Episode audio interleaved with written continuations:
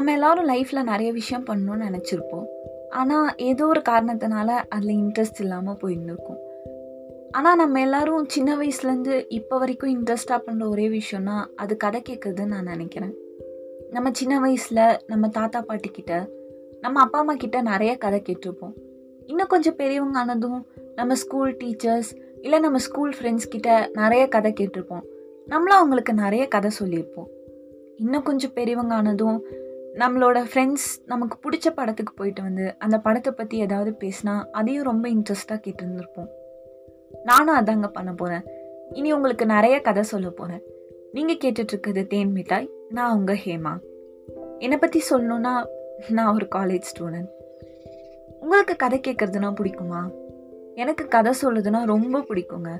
உங்களுக்கு கதை கேட்குறது பிடிக்கும்னா இனி மறக்காமல் வீக்கெண்ட்ஸில் என்னோடய பாட்காஸ்ட் கேளுங்கள் நெக்ஸ்ட் எபிசோடில் பார்க்கலாம். எல்லோருக்கும் இனி வரும் நாட்கள் இனிய நாளாக அமைட்டும் பாய்